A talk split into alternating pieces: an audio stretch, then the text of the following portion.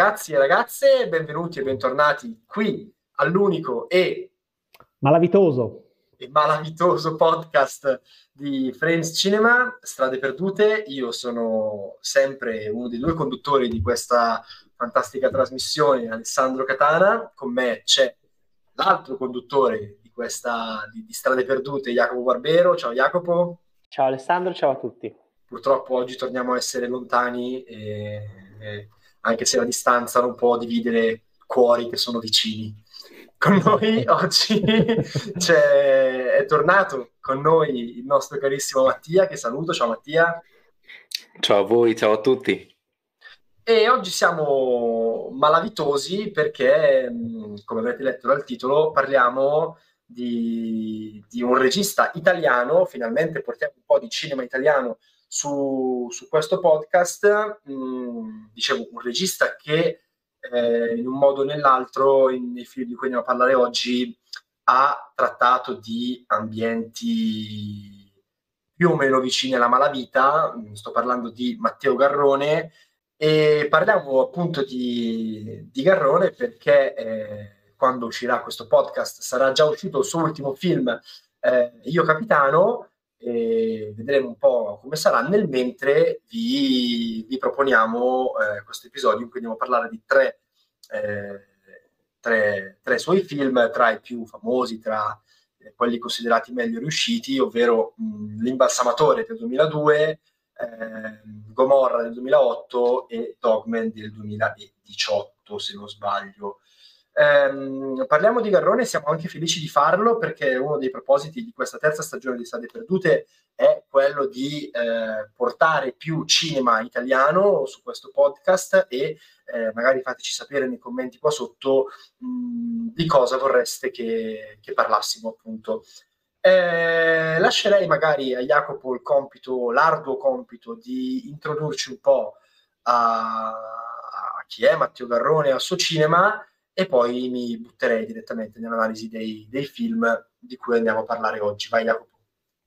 Allora, eh, Matteo Garrone innanzitutto nasce a Roma il 15 ottobre del 1968 eh, e, eh, ed è indiscutibilmente uno dei più importanti registi italiani contemporanei, forse, contemporanei, forse il più importante regista italiano contemporaneo insieme a eh, Paolo Sorrentino e forse potremmo anche metterci Luca Guadagnino, ecco che negli ultimi anni si è affermato in maniera molto forte, anche se poi sappiamo che Guadagnino molto spesso lavora, lavora all'estero, ecco, eh, o comunque dirige progetti anche con cast internazionali, ecco. tra l'altro cosa che ha fatto anche Garroni in un episodio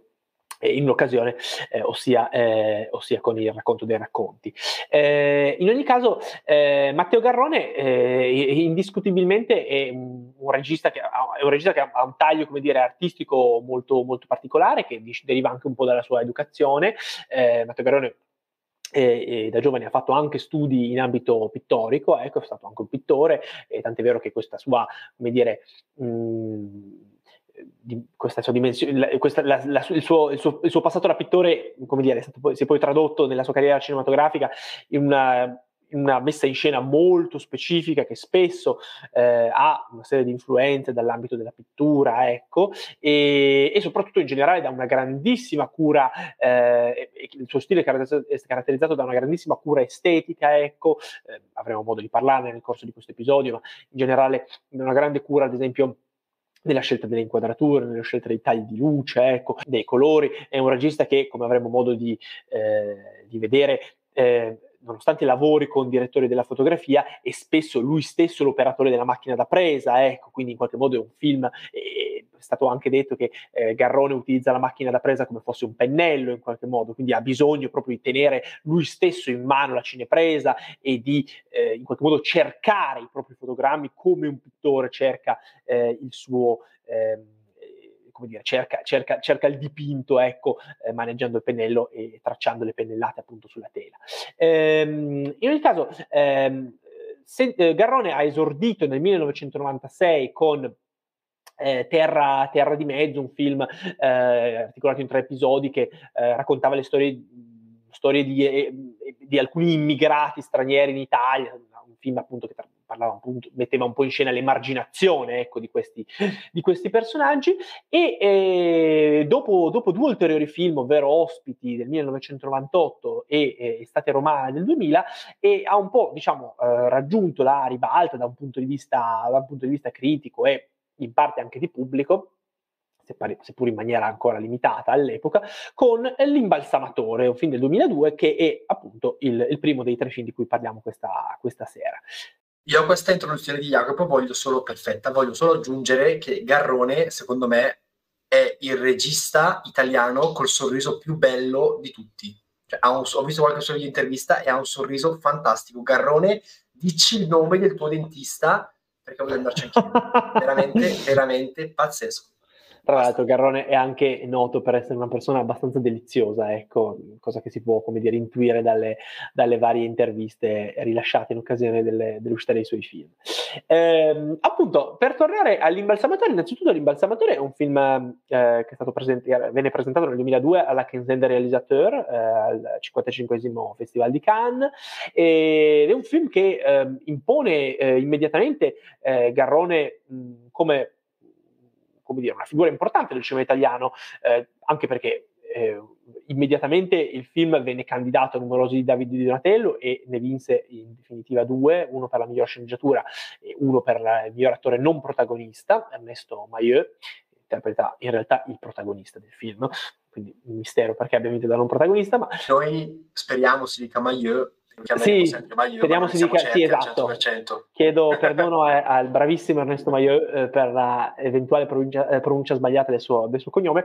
ma eh, sono certo che mi perdonerà. Allora, eh, innanzitutto, di che cosa parla, eh, di cosa parla l'imbalsamatore? Eh, parla di un imbalsamatore, questo è poco ma sicuro, ma soprattutto è ispirato, liberamente ispirato a un fatto di cronaca romano del 1990, in cui l'imbalsamatore omosessuale Domenico Semeraro, noto noto come il nano di Termini, eh, venne ucciso dal suo ex assistente Armando Lovaglio. Eh, vicenda quindi molto oscura, eh, che a suo tempo ebbe anche un certo risalto nella cronaca eh, nera eh, italiana, e che eh, Garrone eh, innanzitutto trasla nel contesto del campano, diciamo, eh, il film si ambienta per buona parte a, grandi linee provin- del Casertano, ecco, salvo poi appunto il film ha anche alcune, scelte, anche alcune sezioni eh, ambientate eh, nel, nel, nord Italia, in, particolare in provincia di, di Cremona. Eh, e, e, che cosa racconta l'imbalsamatore? L'imbalsamatore racconta eh, di, di, di, Peppino Profeta, appunto un tassidermista eh, affetto da nanismo, interpretato eh, da Ernesto Maillot, che un giorno in uno, in uno zoo conosce questo giovane bellissimo Valerio, interpretato da Valerio Foglia Manzillo, che tra l'altro era, era, se non sbaglio, il suo esordio sul grande schermo ed era un modello, ecco, tant'è vero che appunto è effettivamente un ragazzo molto, molto bello. E, ehm, e essenzialmente eh, eh, Peppino rimane eh, affascinato dalla figura, dalla figura di, questo, di, questo, giovane di bell'aspetto e ehm, i due iniziano a conversare quel giorno nello, nello zoo ehm, a proposito di, eh, della professione di Peppino, quindi della tassidermia, degli animali impagliati e così via. E eh, Peppino è un uomo dotato di grandissima eloquenza, ecco, eh, è un uomo affascinante indiscutibilmente e tant'è vero che invita Valerio a andarlo a trovare nel suo, nel suo laboratorio così potrà mostrare appunto il suo lavoro. Ecco. Ehm, Valerio allora qualche giorno dopo si reca eh, nel laboratorio di Peppino e eh, essenzialmente i due inizieranno da, di lì a poco una, eh, una, relazione di carattere lavorativo, nel senso che Valerio diventerà essenzialmente l'assistente di Peppino, due, il loro rapporto diciamo non è solo eh, quello di un datore di lavoro e di un, eh, di un impiegato, ma è un, un, rapporto che si sviluppa molto rapidamente quello di un'amicizia, un'amicizia molto molto forte, eh, amicizia che tra l'altro crea anche tutta una serie di eh, problemi in famiglia eh, a, a, a, Valerio in qualche modo, perché ehm, i suoi familiari, i suoi amici, anche la sua fidanzata dell'epoca vedono, vedono in maniera molto ambigua ecco, il rapporto tra Valerio e Peppino, nel senso che vedono come Peppino sia in qualche modo ossessionato dalla figura, eh, dalla figura di Valerio e, e, e, sono preoccupati perché Valerio invece sembra non, sembra non accorgersene in qualche modo. Sta di fatto che eh, pian piano il rapporto tra Valerio e eh, sta di fatto che pian piano il rapporto tra Valerio e Peppino diventa sempre più ambiguo, ecco. Eh, Valerio ne sembra, ne sembra, inconsapevole, ma Peppino eh, lo coinvolge anche nella sua vita sessuale abbastanza, eh, come dire, abbastanza promiscua. promiscua, ecco, lui organizza dei festini con delle prostitute, ecco, però in realtà tutte queste occasioni sembrano in realtà solo delle, come dire, delle scusanti in realtà per poi eh, poter allungare le mani su, sul corpo di Valerio, ecco, per poterlo palpeggiare, ecco, ci sono addirittura occasioni in cui eh, in qualche modo ehm, Peppino cerca di drogare o di far ubriacare Valerio per eh, poter in parte godere del suo corpo, ecco. E ehm, sta di fatto che eh, Valerio solo nel tempo inizia a nutrire qualche sospetto ecco, eh, rispetto al suo rapporto con Peppino e eh, successivamente eh, durante un viaggio di lavoro eh, a nella zona nord, in Nord Italia, eh, lui farà la, faranno la conoscenza di questa ragazza, Deborah, appunto, che eh, si innamora di Valerio, i due iniziano una, re, una relazione e, e da quel punto lì, a quel punto lì nasce diciamo, un triangolo amoroso tra questi, un triangolo diciamo, eh, tra, questi, tra, questi, tre personaggi. Ovviamente il rapporto tra eh, Deborah e, e, e Valerio è esplicitamente di carattere sentimentale, sessuale sentimentale, mentre il rapporto tra Valerio e ehm, mentre il rapporto tra Valerio e Peppino è, come dire, è un rapporto eh, di eh, ossessione univoca da parte di Peppino nei confronti di Valerio. Ecco. Sì, diciamo, e, che Valerio, diciamo che Valerio è il vertice di questo triangolo. Esatto, eh, esatto. In, questo, in, qualche modo ecco, esatto, eh, Valerio è una sorta di pendolo che oscilla tra i poli no? eh, rappresentati da, da, Peppino da un lato e Deborah dall'altro. In qualche modo, eh, per farla breve, eh, la vicenda si consumerà poi, possiamo dirlo tranquillamente, è un film uscito nel 2002, quindi faremo spoiler, eh, nel finale ehm, la vicenda diventa, diventa, tragica, nel senso che il rapporto, come dire, la, l'ossessione di, di, Peppino nei confronti di Valerio diventa violenta e, e alla fine Valerio eh, ucciderà eh, Peppino, appunto, in un finale appunto assolutamente eh, inquietante. Ecco. Quindi questa è la trama di, eh, dell'imbalsamatore. Film che appunto, essendo anche stato presentato a Cannes, attirò fin da allora una certa attenzione nei confronti di questo autore giovane del cinema italiano che eh, si faceva notare con un film eh, dal taglio comunque molto molto personale e So che ad esempio, definito, forse. infatti, eh, so che Mattia ad esempio aveva piacere di, di parlare appunto un po' dell'approccio anche eh, registico di Garrone che è subito esatto. in questo film. Sì, esatto. Prima di parlare dei personaggi, dove poi lascio la parola ai miei compari, a me ha colpito fin da subito eh, come Garrone con questo che è un po' ritenuto il suo vero e proprio esordio, come dicevamo prima aveva fatto altri lavori in precedenza, ma non solo raggiunge eh, la, la, la, ribalta, la conoscenza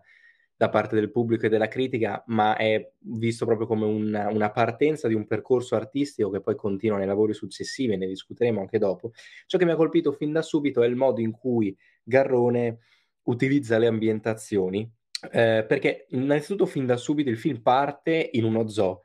che secondo me è anche interessante come punto di partenza, perché in un film in cui comunque un perno, un, un centro è eh, l'imbalsamazione degli animali, quindi animali morti, incominciare in uno zoo di animali vivi che eh, sembrano quasi proprio protagonisti anche all'inizio de- della sequenza iniziale con questi primi, primissimi piani anche su, sugli animali che poi invece si spostano su quelli che saranno i veri, i veri protagonisti. Quindi eh, prima Valerio, che lo vediamo visitare ed essere molto interessato agli animali, che viene approcciato da un Peppino che fin da subito in realtà si mostra un po' inquietante perché lo guarda un po' di sfuggita, di nascosto, poi si avvicina piano piano e lo conquista fin da subito. Un po' predatorio. Esatto, esatto. E, ehm, poi interessante Valerio, affascinato da questi animali in gabbia, dove poi forse sarà lui durante il film l'animale in gabbia, che non riuscirà a scappare da, da, dagli altri due personaggi che, come dicevamo, lo tengono un po' chiuso. E uno zoo però che, com'è, fin da subito lo vediamo mi viene a dire brutto, uno zoo desolato, uno zoo che per quanto sia uh, animato, soprattutto da tanti suoni, eh, lo vediamo fin da subito quasi decadente, come quasi tutte le ambientazioni poi del film, soprattutto negli esterni. Eh, ci sono tantissime inquadrature larghissime, campi larghissimi sul mare, sulla spiaggia in cui vediamo i protagonisti camminare, ci sono diverse sequenze poi quando i protagonisti si spostano nel nord Italia in cui vediamo queste strade eh, annebbiate, quindi quasi opprimenti, come se Garrone volesse presentare questi personaggi che si muovono in un'atmosfera quasi onirica da un lato, ma piena d'arte. Piena d'arte perché poi le inquadrature sono eh, proprio anche in vista della, degli studi artistici di Garrone eh, mostrano veramente una minuzia eh, eccellente nel, nella gestione delle varie linee, come si incrociano. Io ho in mente eh, l'inquadratura in cui viene mostrato il lavoro dei due protagonisti sul toro, mi sembra sia un toro se non sbaglio, e, ehm, che a livello di luci, chiaroscuri, colori, quell'inquadratura lì è bellissima, stupefacente, è un quadro, è un quadro praticamente, e, ehm, ma questo in realtà poi si ripete sia in inquadrature centrali che anche magari in inquadrature che uno dice, beh, il classico establishing, establishing shot si chiama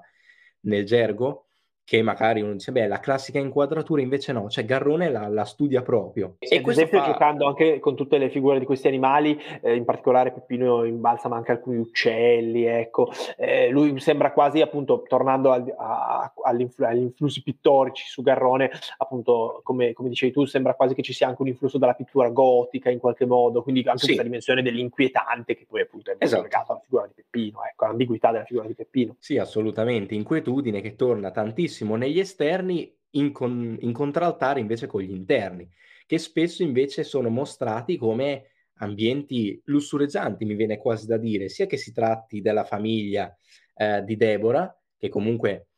vediamo appartenere a un'estrazione sociale comunque borghese perlomeno, quindi con una casa che rispecchia appunto eh, la, la, loro estrazione sociale, anche la casa di Peppino comunque, o anche gli interni del, eh, non so se è un hotel o comunque una camera d'albergo che vediamo a un certo punto del film, comunque non è una camera d'albergo squallida dove Peppino porta Valerio o con le prostitute tan- per l'atto in sé, ma è comunque illuminata, da, l'illuminazione è ottima, le, i letti per esempio, eh, i, i, mobili, c'è un, un, bellissimo arredamento in tutte le, le ambientazioni interne che vediamo. E quindi questo, anche questa contrapposizione, no? Un esterno squallido, un interno invece perfettamente adornato, anche lì, vabbè, mm, ovviamente l'elemento artistico lì è, è, eccellente, proprio anche nella gestione delle, delle scenografie, che dimostra appunto l'intento di avere una ricerca estetica accompagnata poi da una sceneggiatura solidissima, per cui lascio invece la parola ai miei compari, se vogliono partire col discorso sui personaggi. Io sono, sono molto d'accordo con questo discorso che fai, mm, soprattutto per quanto riguarda gli interni e qualcuno prima ha citato il gotico, perché quello che mi colpisce molto di questo film è mh, mm, il fatto che Garrone mantenga, spesso il cinema di Garrone è stato accostato al concetto di fiaba e eh, secondo me questo film è già una prima pietra in questo senso, nel senso che è una fiaba nera, nel senso che il film si muove tutto in questa dimensione mh, a metà fra, come diceva Mattia, l'onirico, il fantastico, ma anche il gotico e il grottesco, nel senso che ehm, appunto partendo dalle ambientazioni che citava Mattia, mi viene in mente la casa di, di Peppino che ha tutti questi colori molto eh, tendenti al bordeaux, tutti molto scuri, molto cupi e ci, oltre all'arredamento e ci sono anche questi animali impagliati, ad esempio mi sembra che Peppino abbia un cigno impagliato a fianco al letto e eh, con queste lenzuola di seta molto riflettenti, ha tutto, sembra un po' la casa della famiglia Adams, se mi permettete questo paragone un po' pasto, e, e, questo contribuisce a eh, creare una nota di mistero intorno al personaggio di Peppino che mh, già per la sua fisionomia, come diceva Mattia, pare un personaggio ambiguo fin da subito, e eh, oltre a questo c'è anche ehm, tutta una questione misteriosa intorno a Peppino perché ha a che fare con queste persone eh, malavitose alla fine, no? e non capiamo mai bene quale sia la posizione di, di Peppino all'interno di, di, questa, di questa dinamica. Oltre a questo, eh, citavate le, le, nottate che Peppino e, e, Valerio, e, Valerio, fanno con queste, queste, escort e anche lì sono situazioni molto grottesche. E, mi viene da dire al limite del, del, del circense, queste, queste, questi personaggi femminili sono molto, eh, molto strani anche visivamente. C'è anche la scena in cui, ad esempio, eh, Deborah trucca Pe- Peppino. Sì. Ma anche Valerio viene truccato, c'è un'ambiguità anche in questo certo. senso. E parlando appunto, tu citi Deborah, eh, ricollegandoci al concetto di fiaba, Deborah alla fine del racconto appare veramente come la strega della fiaba, perché mh, diciamo che lei è quella che corrompe Valerio, che è il principe azzurro, che è bellissimo, che è ingenuo, che è in un certo senso anche puro nelle sue intenzioni all'inizio, e eh, c'è proprio un'inquadratura sul finale mh, in cui Deborah abbraccia Valerio e noi vediamo dalla, dalla prospettiva di Peppino il volto di, di, Deborah ed è veramente un volto eh, tratti demoniaco. Mh, allo stesso modo mh, anche Peppino è un personaggio eh, abbastanza fantastico, si torna di nuovo alla sua fisionomia, ma anche appunto a tutta la l'aura di, di mistero e questa lore un po', un po fantastica che c'è intorno, intorno al suo personaggio. E, e, secondo me eh, la cosa, oltre a questa dimensione onirica e fantastica, molto interessante di questo film è quella che diceva Jacopo in precedenza, un po' su questa, questo, questi rapporti molto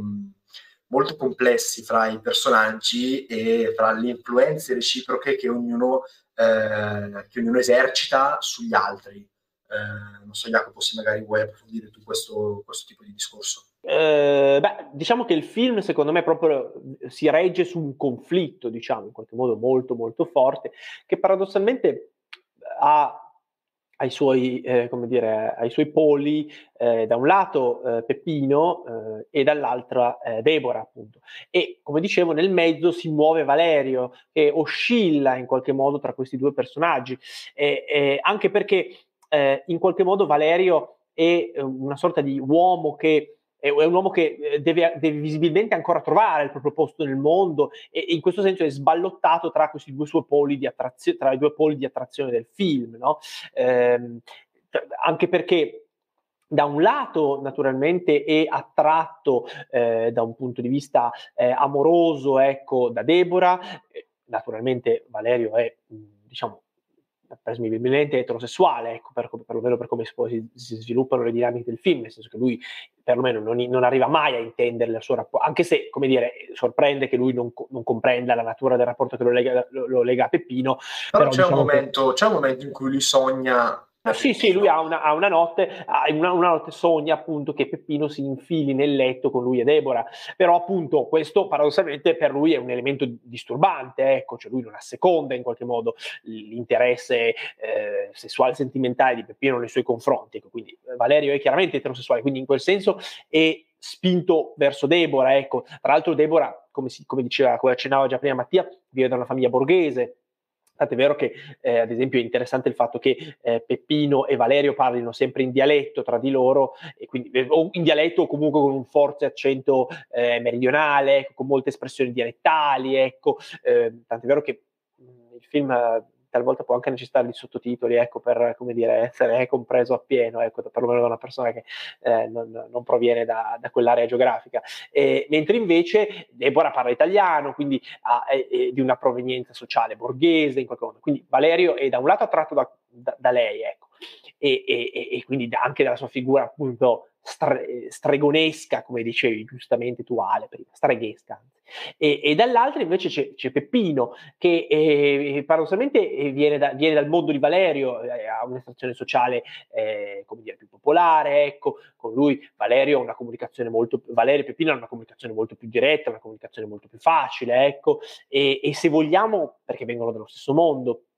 poi Peppino oggettivamente è, ha questo alone di mistero attorno a sé che affascina eh, Valerio fin dal principio, cioè il film si apre con questa stupenda sequenza in cui Valerio e Peppino allo zoo cominciano a parlare, ma sì, tu sei eh, sono un tassidermista, Peppino dice a Valerio, sono un tassidermista, e Valerio dice, ah ma sì, quindi impagli gli animali, e Peppino già subito si sorprende del fatto che Valerio conosca il significato della parola tassidermista, una parola diciamo abbastanza eh, rara e, e, difficile, ecco, e, ehm, e, quindi, come dire, sono, condividono delle passioni, e, Vale- e poi Peppino in qualche modo ha questo eh, fascino, è anche una persona a suo modo colta o comunque che a suo modo colta, ecco. Di una certa eleganza. Di una certa eleganza, ecco. Quindi ha, ha, esercita proprio il suo fascino su, su Valerio che eh, rimane affascinato da questo personaggio. E in questo senso sarà poi Val- Valerio per tutto il film è un personaggio assolutamente passivo, se vogliamo, in questa dinamica, no? Nel senso che lui oscilla tra Deborah e Peppino, ma non riesce mai a prendere una decisione definitiva, no? Da un lato è spinto verso Deborah, dall'altra però poi quando Peppino eh, gli parla, eh, magari gli fa anche delle offerte di carattere economico, gli, gli, dire, gli vende anche dei sogni, dice magari andiamo a Cuba, andiamo eh, in Africa, ecco, facciamo un sacco di soldi, possiamo vivere una vita libera, lontana dalle costrizioni della vita borghese, paese, ecco, e, e, e Valerio è affascinato da tutto questo, e, però non riesce mai a prendere una decisione fino, se vogliamo, alla fine, eh, di fronte alla, alla, all'esplosione, al, come dire, al, all'esplicitazione in qualche modo del rapporto ossessivo di Peppino che Peppino ha nei suoi confronti, eh, Valerio appunto ucciderà Peppino. In questo senso lui alla fine eh, dire, compie questo terrificante, violento, brutale eh, coming of age in qualche modo, no? una, perdi- una, sorta di perdita dell'innocenza. No? Cioè lui eh, perde l'innocenza e, e, e quasi entra nella vita adulta perché per tutto il resto del film si era comportato veramente come, come un infante incapace di prendere una decisione, incapace di eh, assumere il controllo della propria esistenza. Ecco, se... Ci sono scene in cui vediamo Valerio che vive con il fratello più grande, se non sbaglio, certo. viene trattato come un bambino, come un bambino anche come quando bambino. lui va a vivere con la famiglia della, della, di Deborah è trattato come un, come un bambino, assolutamente, bambino assolutamente.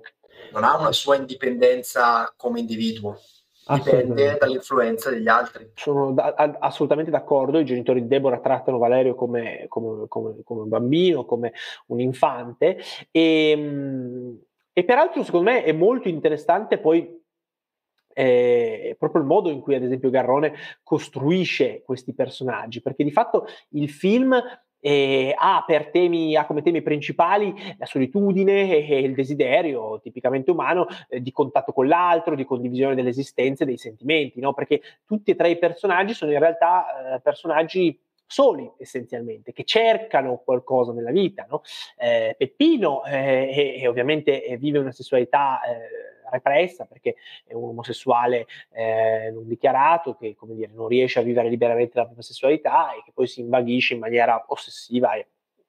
folle di, eh, di Valerio. E, e, e, però fondamentalmente è un uomo solo, eh, è un uomo che cerca in Valerio eh, anche la, una compagnia che veramente lo appaghi. Ecco. Dall'altra abbiamo Deborah, che anche, anche qui è, è, una donna che eh,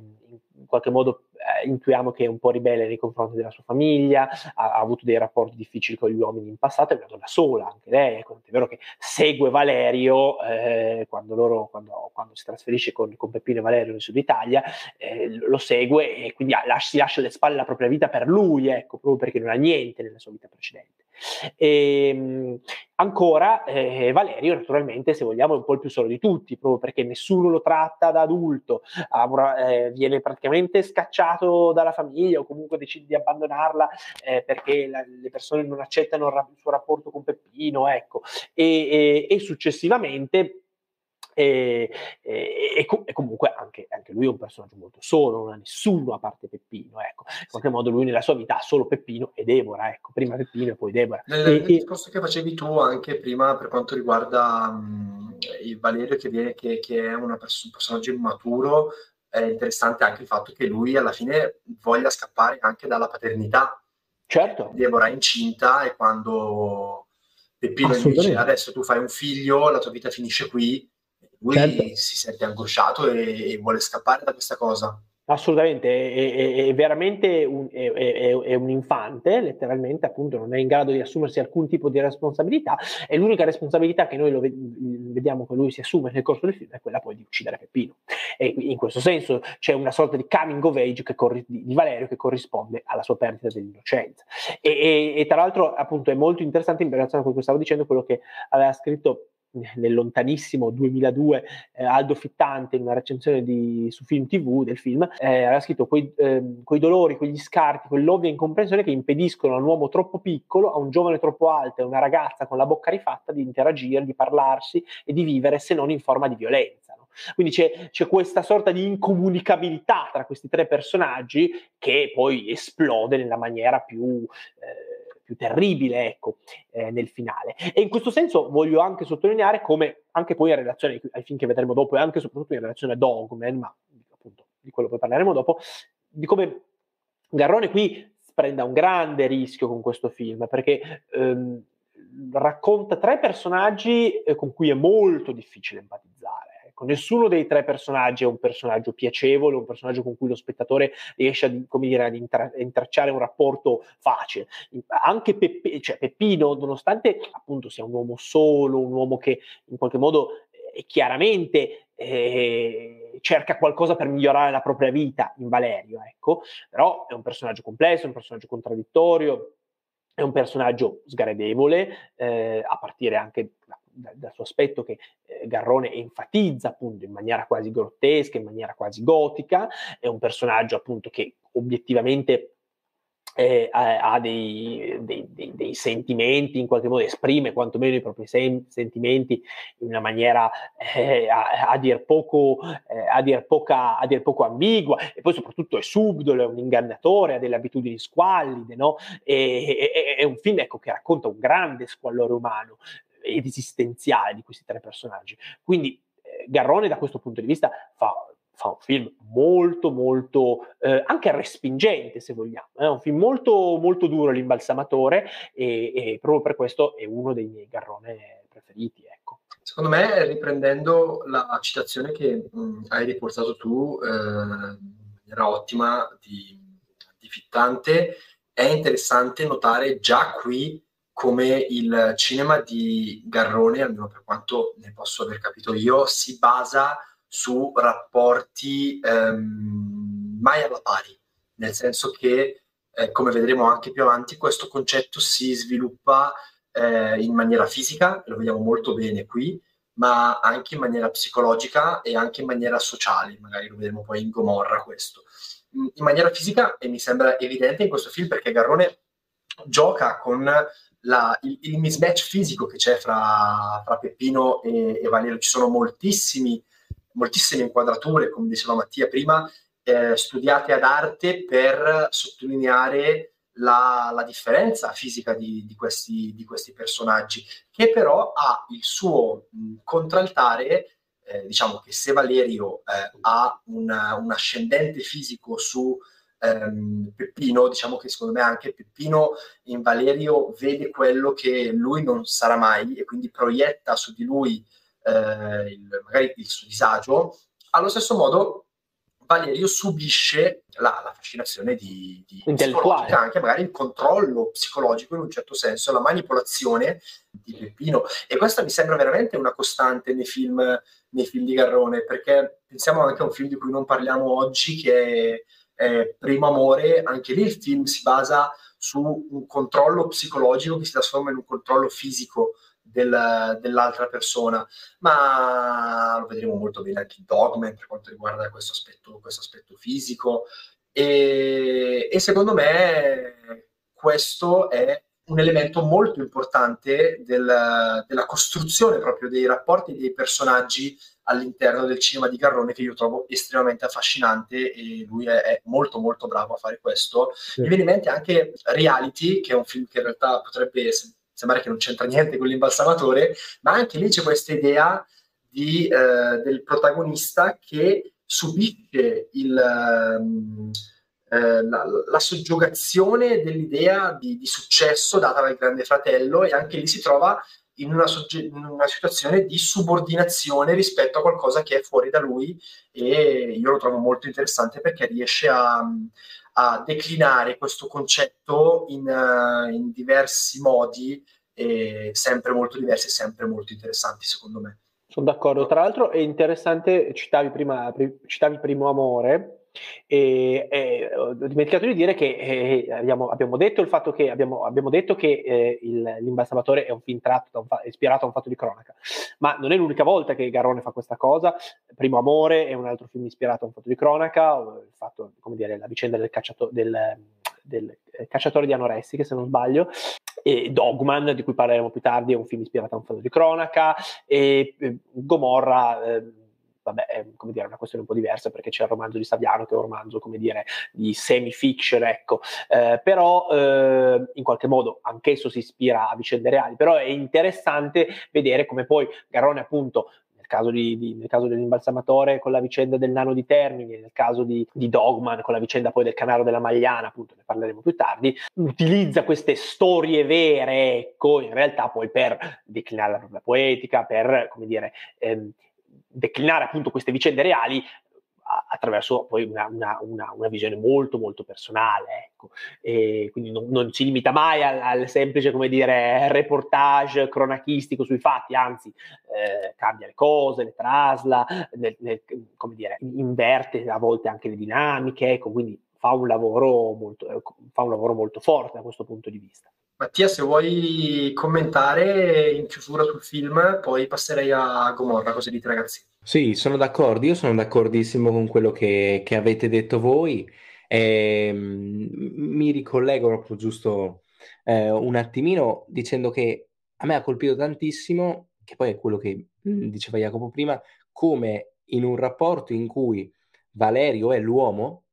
grande e grosso, che dovrebbe essere la figura autoritaria, lui in realtà è quello che non eh, decide niente, ma è succube di, mi dissocio un po' da quello che stavo per dire, però da una, dalla donna che dovrebbe essere vista come eh, la figura succube dell'uomo e dall'altra parte invece da un, da un nano, quindi che per pure mh, dimensioni anche lui dovrebbe essere succube, in questo invece Garrone dice no, eh, è il contrario. Poi tratto da una storia vera, quindi magari la, la, la, insomma, l'interpretazione di Garrone è relativa in questo, però è un caso interessante, anche forse sinonimo forse della realtà, del mondo che viviamo veramente, di come i ruoli eh, prefissati dalla società poi non si rispecchino realmente eh, beh, ma certo, ma, ciò che succede. Poi lui gioca proprio anche con queste dimensioni fisiche, lo vedremo anche in Dogman, appunto, il piccolo Marcello, il grande Simoncino, no? E alla fine, eh, spoiler su Dogman, ma detto che facciamo spoiler, eh, eh, Marcello alla fine si prenderà una grande rivincita su Simoncino, eh, un po' Davide che, che uccide Golia, no? E, e, quindi per tornare diciamo anche a una dimensione, se vogliamo, eh, mitologica, biblica, ecco, eh, quindi eh, veramente il cinema di Gorrone è molto stratificato e lui da questo punto di vista è favoloso come riesca sempre a fare dei casting pazzeschi, ecco, perché appunto Ernesto Maillot è un attore... Non aveva fatto molti film, eh, Non aveva fatto molti attore. film, però è un attore professionista, aveva lavorato anche in teatro, poi teatro. è importante, ha vinto anche il David Donatello, appunto proprio per l'imbalsamatore. Tra l'altro appunto non abbiamo parlato di attori, ma Ernesto Maillot in questo film è strepitoso, ecco, un'interpretazione eccezionale nella parte di Peppino, un'interpretazione piena di finezze, inquietante, divertente, affascinante, ecco, eh, tutte queste, come dire, sfumature del personaggio di Peppino passano tramite lui ma anche appunto ad esempio la scelta del, eh, di eh, Valerio Foglia Manzillo per la parte di Valerio, ecco, eh, Valerio Foglia Manzillo era un attore esordiente all'epoca, era, era un modello, è, è veramente eh, perfetto ecco, lui nella parte, secondo me, nel senso che ha, ha veramente, a parte che ha, il physique du role, ecco, è bellissimo, ecco, capiamo l'incantamento di, di, di Peppino nei, nei, suoi confronti, ecco. Però dall'altra ha questo volto eh, smarrito, ecco, è un personaggio smarrito in questa storia che si fa influenzare, si fa trascinare, ecco, e ha questa, questa faccia da eterno bambino, ecco. E dall'altra poi Deborah è interpretata, tra l'altro facciamo il nome dell'attrice perché non l'abbiamo citata ancora, Elisabetta Rocchetti, eh, ecco, anch'essa, anche ella è, è insomma, un'interpretazione riuscita per un personaggio, eh, ripeto, molto stratificato, ecco, perché anche se lei è un po' la controparte di Valerio, e anche se lei, di, scusate, di Peppino, e anche se lei, a differenza di Peppino, non è così ossessionata, non è ossessionata da Valeria, ha un rapporto più sano con lui, non è violenta, ecco, quindi se vogliamo... Eh, però è molto gelosa, eh? Certo, però quello che voglio dire è che, è, ma, in questo senso, nonostante è, ovviamente rappresenti, se vogliamo, un personaggio più positivo rispetto a Peppino, eh, beh, però è un personaggio pieno di sfumature, ecco. Ricordo, ricordo agli ascoltatori che sono disponibili eh, i commenti sotto all'episodio, quindi se conoscevate l'imbalsamatore fateci sapere cosa ne pensate nei commenti, se non lo conoscevate e l'avete visto grazie a noi fateci sapere altrettanto se, se vi è piaciuto. Detto questo, io ragazzi passerei oltre perché abbiamo parlato anche più del previsto sull'imbalsamatore e eh, passerei a, a Gomorra e magari chiedo a Mattia se ha voglia di introdurlo. Certo, dopo l'imbalsamatore, quindi come dicevamo eh, nel 2004 eh, Garrone dirige eh, Primo Amore, che però noi eh, saltiamo, passiamo al lavoro successivo che è datato 2008 eh, ed è forse il film più famoso di Garrone che è Gomorra. Eh, Gomorra è ovviamente ispirato al romanzo di Roberto Saviano, uscito nel 2006, quindi due anni prima, romanzo che ha un successo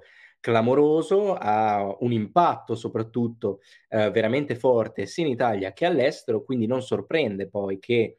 nel breve tempo si pensi subito a un adattamento cinematografico. È interessante però che a farlo sia stato Garrone, tra l'altro come detto film che ha un successo enorme sia in, in patria, in Italia, ma anche all'estero, tant'è che nel, nel complesso eh, rientra di eh, 50 milioni. Comunque un incasso eh, veramente notevole, vince tra l'altro il Grand Prix a Cannes, eh, mentre il premio della giuria viene dato al Divo, ma eh, fa incetta di premi, vince 7 David di Donatello, dove invece il Divo di Sorrentino dello stesso anno ne vince molti di meno, viene nominato al Golden Globe come miglior film straniero e tuttora oggi è un film comunque conosciuto da, da praticamente chiunque, tanto da aver poi portato alla nascita di una serie TV. Serie TV che viene prodotta da Sky, eh, sempre con eh, sia nel film che eh, poi per quanto riguarda la serie TV il supporto eh, sia a livello produttivo che proprio a livello di scrittura di Roberto Saviano stesso. Quindi eh, sono prodotti che eh, rispecchiano in maniera fedelissima eh, sia il libro che poi la realtà, in quanto il libro è un romanzo, ma è un romanzo che è quasi autobiografico in, in certi elementi, che eh, racconta appunto le, le, le, le vicende eh, di, di, giornalistiche, appunto, investigative ehm, eseguite da Saviano sul, sul, territorio. In un certo senso il film è mh, mm, molto vicino a ciò che viene raccontato nel libro, tant'è che alcuni personaggi, con ovviamente nomi eh, cambiati, sono uguali, raccontano le stesse storie praticamente identiche a quelle che vengono raccontate all'interno del libro, dove invece la serie TV prenderà una strada leggermente diversa. Inserirà all'interno eh, dei, delle battute, addirittura interi discorsi eh, presi parola per parola da ciò che viene scritto da Saviano all'interno del libro, ehm, ma prenderà una strada più incentrata sulla uh, camorra, mentre eh, ciò che eh, decide di fare Garrone con, con, questo film è quello di raccontare eh, un film su ciò che sta intorno, diciamo, alla camorra. E come decide di farlo? Decide di farlo con quattro storie che ehm, si incrociano a livello di montaggio, diciamo così, ma che eh, sono storie parallele, cioè che mh, nonostante siano ambientate negli stessi luoghi, i, i, protagonisti di queste storie non finiranno mai per incontrarsi. E questi protagonisti sono in alcuni casi interpretati da attori eh, famosi, da professionisti nell'ambito, c'è Tony Servillo, c'è Gianfelice Imparato, c'è Salvatore Cantalupo, ma al tempo stesso come un po' fatto con, in precedenza con l'imbalsamatore, prende anche, decide di utilizzare degli, eh, degli attori non professionisti. Questo in realtà è, è, interessante visto in maniera postuma, in quanto alcuni attori poi a livello di cronaca, è, insomma, sono uscite alcune notizie con, sul fatto che alcuni avessero poi degli effettivi legami con la Camorra, alcuni sono stati arrestati e, e questo dimostra anche un po' poi, poi, l'impatto stesso che il film ha avuto in quelle zone. C'è un caso di cronaca che ehm, riguarda la scena iniziale del film che sembra essere, non so, non si sa quanto sia stata presa come punto di ispirazione per ciò che è successo nella realtà, ma è stato praticamente riportato eh, nella realtà quanto si vede nei primi minuti del film, che è forse eh, ciò che più è, ehm, rappresenta la Camorra con un omicidio a sangue freddo, dove invece successivamente il film si pre- prenderà più respiro nel raccontare storie parallele. Sì, secondo me una delle tantissime cose interessanti di, di questo film, anche in relazione alla serie, come dicevi tu, è che laddove la serie è mh, chiaramente una serie sulla camorra, sui meccanismi della camorra, sulle persone che formano la camorra, eh, Gomorra paradossalmente è un film che parla della vita nella camorra, la vita, viene a dire, sotto la camorra, eh, perché vediamo storie di personaggi normali che vivono la loro quotidianità, eh, vivono una normalità che però appare anormale negli occhi dello spettatore e vediamo appunto gli effetti di questa, di questa organizzazione sulla gente, sulla gente comune e ehm, potremmo andare a parlare magari un po' nello specifico delle, delle singole storie. A me mh, quella che forse ha colpito di più è la storia eh, di Tony Servillo, che tra l'altro, se non mi sbaglio, è proprio una di quelle che citava Mattia, eh, riprese abbastanza fedelmente dal romanzo. Mi sembra che sto leggendo, Saviano dedichi un intero capitolo alla, all'affare dello smaltimento dei, dei rifiuti. Sì Esatto. E, ehm, e lì appare proprio, soprattutto sul finale, in quella scena meravigliosa in cui vediamo proprio gli effetti di questo comportamento criminale sulla, sulle persone e c'è questa scena meravigliosa secondo me, meravigliosa e brut- cinematograficamente meravigliosa perché non è la parola corretta per raccontare questa storia di quest'uomo che ha per anni evidentemente eh, avuto questi, questi contatti eh, questi contratti con eh, Tony Servillo affinché appunto lui scaricasse dei rifiuti tossici sul, sul, suo terreno e sotto il suo terreno e lo vediamo a letto eh, chiaramente mangiato da una malattia di cui non sappiamo mh, dettagli approfonditi ma capiamo che è eh, legata all'avvelenamento del territorio e nonostante ciò la famiglia di quest'uomo parla con Tony Servillo per aumentare gli scarichi, per aumentare gli introiti della famiglia che non riesce più a, a vivere con i soldi che, che, gli passava ed è molto molto forte la scena in cui eh, questa anziana signora totalmente inconsapevole di quello che sta vivendo dà una, una cassa di pesche al giovane aiutante di Tony Servillo e più tardi in macchina Tony Servillo gli dirà butta queste cose perché sono non senti come puzzano, gli dice. E, e lì poi c'è un momento bellissimo di questo, di questo personaggio che ha questa mh, rivalsa morale e abbandona l'affare illecito di, di, di, Tony, appunto. E questo è solamente un esempio di, quello, che, di quello che c'è in Gomorra, ma è, tutto molto su questa linea e io l'ho trovato veramente, veramente eh, forte punto di vista. Per me eh, Garrone riesce veramente senza retorica e eh,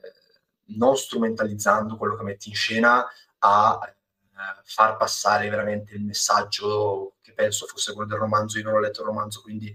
eh, non lo so per certo, però immagino che, che, fosse questo. Non so voi cosa ne pensate, Jacopo. Sì, assolutamente, assolutamente. L'idea di Garrone è proprio, come dire, di fare un film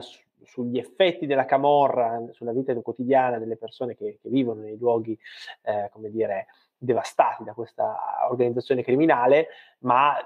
lo fa senza alcun, senza alcun tipo di intento spettacolare. Ecco. E da questo punto di vista, secondo me,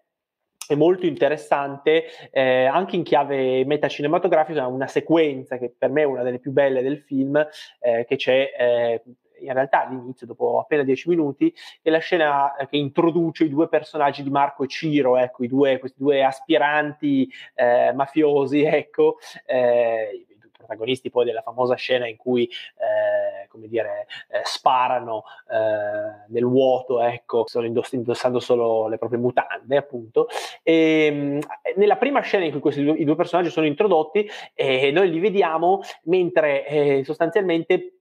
rimettono, rimettono, in scena in maniera spontanea, un po' sgangherata, ecco, in, questa, in questo fabbricato vuoto, eh, anzi in questa villa vuota, anche lì appunto atmosfera desolante, quasi post-apocalittica, eh, tutta una serie di dialoghi da eh, Scarface di Brian De Palma, appunto, quindi vanno in giro eh, gridando sono numero uno, eh, colombiani di merda, ecco, e quindi eh, ri- ripetono queste battute di, di Scarface e in qualche modo si carica da Scarface in qualche modo si caricano e poi tra l'altro vediamo uh, uno dei due personaggi eh, che si va a sedere appunto eh, in una vasca da bagno vuota, ecco, eh, in questa stanza che chiaramente è, dire, fa un po' il verso ecco, alla scena di Scarface di Brian De Palma in cui il personaggio di Al Pacino, Tony Montana, eh, come dire, troneggia in questa vasca da bagno marmorea, piena di schiuma, schiuma da bagno e così via, e, e il suo amico,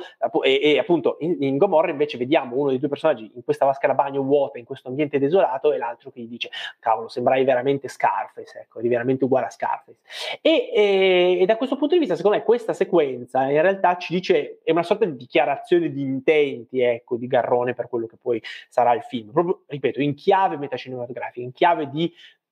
cosa vogliamo dire anche rispetto al cinema, ecco, che, si, che, che parla di mafia. Ecco. Eh, Marco eh, e, e, Ciro sono due eh, personaggi in qualche modo eh, che eh, ambiscono a diventare dei mafiosi e la loro ambizione è legata in qualche modo alla dimensione ehm, utopica ecco, della vita mafiosa che è stata generata dal cinema, in particolare dal cinema hollywoodiano. No? Ora, Scarface non è esattamente un film di mafia, nel senso che Scar- eh, Tony Montana è una sorta di gangster più che un mafioso, nemmeno italo-americano. Ecco. Però mh, poco importa, ecco, se ci pensiamo anche a un film, film, come Il Padrino, eh,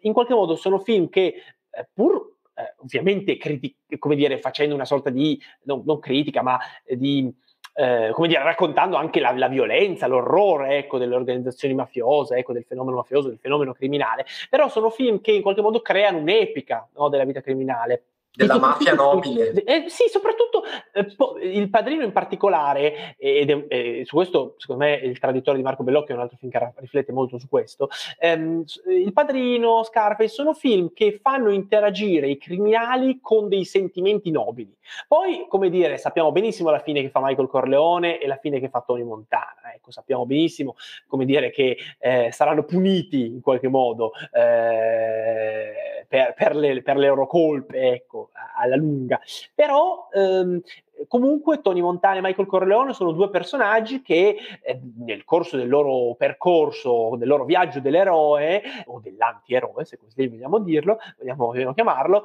eh, interagiscono con eh, onore, rispetto, eh, famiglia, amicizia, amore in qualche modo, no? E, e se vogliamo, appunto, i due film, racco- quei, quei film raccontano anche soprattutto Scarface, e soprattutto nella, nella, sua prima parte, nella sua parte centrale, un po' eh, l'edonismo legato alla vita criminale, no? Cioè, sappiamo, ricordiamo benissimo tutte le sequenze di, del, nella villa di Tony Montana, appunto questa villa in cui c'è questa vasca da bagno enorme, marmora, le statue d'oro, sembra Versailles, no? Eh, oppure appunto... Eh, stesso discorso, se vogliamo, per, per, la, per la saga del padrino. Ecco, in qualche modo eh, i personaggi di Marco e Ciro in questa sequenza rimettono in scena queste sequenze perché loro ambiscono a diventare, a diventare mafiosi, perché per loro l'ideale del mafioso è un, mafio, è, è un ideale, è una sorta di ideologia propostagli dal cinema, propostagli dai media. E da questo punto di vista, eh, è interessantissimo quanto eh, Garrone e, e renda esplicito questo in questa sequenza, cioè espliciti il fatto che anche il cinema ha contribuito a costruire il mito della mafia, il mito della criminalità. Ecco. Bene, ma, ma Garrone con il suo film farà un altro film sulla mafia, un altro sulla Camorra in questo caso, ma andrà in tutt'altra direzione da un punto di vista di linguaggio cinematografico perché non, eh, non, non, c'è, non, c'è, non, c'è, affatto il racconto dell'edonismo, non c'è affatto il eh, racconto di criminali che hanno a che fare con dei valori, in qualche modo. Questo, i, i, criminali protagonisti di Gomorra di Garrone non hanno a che fare con nessun valore positivo, non, hanno a che fare con nessun valore, non voglio dire positivo, ma nessun valore alto, degno di nota. Eh. Sono, sono, persone senza valori, sono persone che vivono in questo, in questo mondo che ha perso qualsiasi coordinata morale, qualsiasi coordinata... Eh, come dire, che possa attribuire un senso alle loro azioni. No? E, e, da questo punto di vista poi eh, tutto questo si traduce ovviamente, siccome Garrone è un grande regista, non in un discorso, come dire, fatto a parole ecco, rispetto, a, rispetto a ciò, Garrone non lo dice mai questo, ma lo traduce nello stile. No? Cioè, eh, Coppola nel Padrino, eh, nel Padrino parte 2, eh, ricordiamo, cita, eh, non so, il quadro Marà assassinato, e quindi in qualche modo dà una dimensione epica, pittorica, quasi operistica, no? ricordiamo ricordiamoci la finale del Padrino parte 3, alla vicenda mafiosa del, de, de, di, di Michael Corleone e della famiglia dei Corleone in generale. Garrone in questo, in questo film, nonostante sappiamo detto che, come dire, da un punto di vista della costruzione dell'immagine talvolta, come dire, ha degli influssi pittorici, ecco, ma n- non esiste nessuna dimensione epico, tragico, operistica eh, dei suoi personaggi, ecco. I, personaggi di Garrone sono dei personaggi pedinati dalla, dalla cinepresa, eh, dei, eh, lui adotta una, una, un'estetica che, se vogliamo, può anche assomigliare vagamente a quella del dogma, del, del dogma di, di Lars von Trier e di, di, Thomas Winterberg, quindi anche un certo utilizzo della luce naturale, riprese non in set ma nei, nei luoghi reali, ecco, eh, dove, dove sono, come dire, Garrone è andato a girare letteralmente a Scampia, nelle vele di Scampia, quindi veramente nei luoghi della Camorra, e, e da questo punto di vista, eh, quindi Garrone traduce questa sua riflessione anche sul cinema di mafia in stile, in cinematografia, in linguaggio filmico, ecco. E, e da questo punto di vista torna molto quello che dicevamo prima anche eh, rispetto al modo in cui lui gira i film la fotografia di Gomorra di Marco Onorato, ma è noto il fatto che Garrone è l'operatore della cinepresa sui suoi set, perlomeno, ecco, eh, poi forse su, su Pinocchio, su, eh, sul racconto dei racconti le cose sono un po' cambiate, però almeno fino a Gomorra Garrone era famoso proprio perché amava imbracciare lui stesso la cinepresa, proprio per cercare il suo film eh, come appunto la cinepresa come pennello, in qualche modo, e per eh, pedinare questi personaggi, per scegliere come guardarli mentre la performance sul set ha luogo. Eh. Quindi, ripeto, le scelte estetiche di Gomorra si trasformano letteralmente nella sostanza del film e in una sorta di critica uh, anche uh, di critica nel senso di, di riflessione ecco, su, anche sul mafia movie, anche sul cinema di mafia. In questo senso veramente Gomorra è un punto di non ritorno nella storia del mafia movie. Eh. Tant'è vero che tutti i, i, i libri sul cinema, i libri accademici, così sul cinema di mafia, citano Gomorra come un film epocale, ecco, perché non, non, c'era forse mai stato prima di Gomorra un film che facesse delle scelte così radicali ecco, nella rappresentazione del fenomeno mafioso. C'è, c'è chi lo definisce mm, l'unico vero capolavoro italiano del nuovo, del nuovo secolo, questo film. Eh, hai detto tante cose, Jacopo, molto interessanti. Cerco di eh, riallacciarmi un po' per punti. Eh, prima parlavi dell'immagine che viene trasmessa dal cinema e viene interiorizzata dai, da questi ragazzi. Lo trovo interessante anche perché tu parlavi giustamente del fatto che questi personaggi poi hanno una caduta rovinosa e eh, solitamente molto repentina e eh, c'è uno scambio di battute in cui in realtà anche questo concetto è interiorizzato dai giovani, nel senso che loro sono estremamente consapevoli che intraprendendo questa vita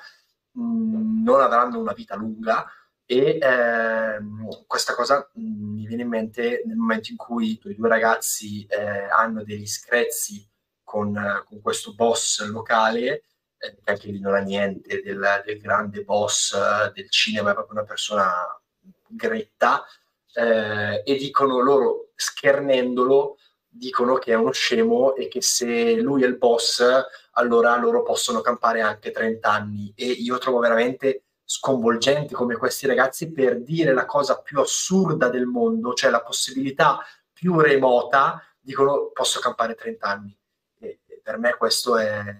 è indicativo anche di quello che dicevi tu, nel senso che loro sono estremamente consapevoli della mh, della dinamica della vita criminale e della fine che faranno e nonostante questo comunque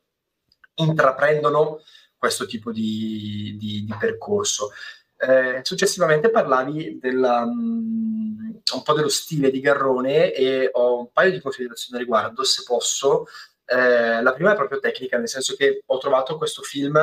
molto interessante dal punto di vista eh, registico e comunque della messa in scena, perché Garrone eh, qui più che mai asciuga il montaggio eh, in una maniera, eh, mi viene a dire, estrema, nel senso che eh, è un film fatto di lunghi piani sequenza, anche nelle scene eh, dialogate, nel senso che è molto raro vedere un campo contro campo in Gomorra e secondo me questo è proprio mh, mm, per rendere la macchina da presa quasi una terza persona costantemente presente che alla fine siamo, siamo noi spettatori che assistiamo quindi direttamente e attraverso questo meccanismo cinematografico questo artificio cinematografico, Garrone eh, ci immerge totalmente all'interno di, di, questo mondo. Io ho trovato questa scelta veramente azzeccata e veramente, veramente ben fatta. E um, magari un'altra considerazione che faccio, sto andando un po' a, a, a spanne perché questo film è veramente pieno di spunti, ehm, è il ruolo che hanno le, le, le inquadrature sulla architettura di questo posto. Nel senso che parlavo prima del fatto che i personaggi di Gomorra sono delle persone normali alla ricerca di una normalità e in un contesto che normale non è e mi viene in mente in questo senso una delle scene che io più ho amato di questo film ed è una scena che è quasi all'inizio nel senso che vediamo Totò che dopo aver fatto il giro di tutte le vele con la spesa va in piscina da degli amici e c'è questa scena molto mh, mm, eh, normale, ripeto questa parola perché è una scena quotidiana, nel senso che ci sono dei bambini che giocano in piscina. E dopo qualche secondo Garrone stacca inquadrando in campo largo eh, o in campo lungo, non so come si dica, aiuto, eh, forse ho fatto una gaffa, eh, inquadra eh, appunto le vele e eh, c'è questo piccolo balconcino con la piscina dove stavano giocando i bambini e quindi noi vediamo eh, questo momento di normalità che comunque resta oppresso da da tutto il resto fondamentalmente, dalla bruttura e dal disagio, dal degrado che, che, c'è, che c'è, intorno e quindi metaforicamente cap- capiamo che questi personaggi non possono scappare fisicamente da questo e metaforicamente da questa, da, da, da questa situazione. Anche le, le scene ambientate in paesaggi naturali portano comunque lo stesso sentimento mortifero un po' come era anche nell'imbalsamatore, il, il, mare nei film di Garrone non ha mai un valore salvifico, ma è sempre il riflesso della condizione dei, dei personaggi. Jacopo citava prima la, la, la, la, famosissima scena dei due ragazzi che sparano con i mitragliatori eh, sulla spiaggia. È una spiaggia grigia, il mare è grigio, il cielo è grigio, tutto è grigio ed è una perfetta rappresentazione, secondo me, di quello che, che stiamo vedendo. Non so cosa ne pensiate, magari Mattia, se vuoi commentare un po'. Sì, io sono perfettamente d'accordo e ritengo che Garrone sia stato talmente bravo nel, nel rappresentare, nell'inquadrare la, l'atmosfera e la situazione, tanto da um, far dire poi ai vari registi degli episodi della serie che non c'era un modo migliore per rappresentarlo e ci sono delle inquadrature che, delle inquadrature che sono pressoché identiche.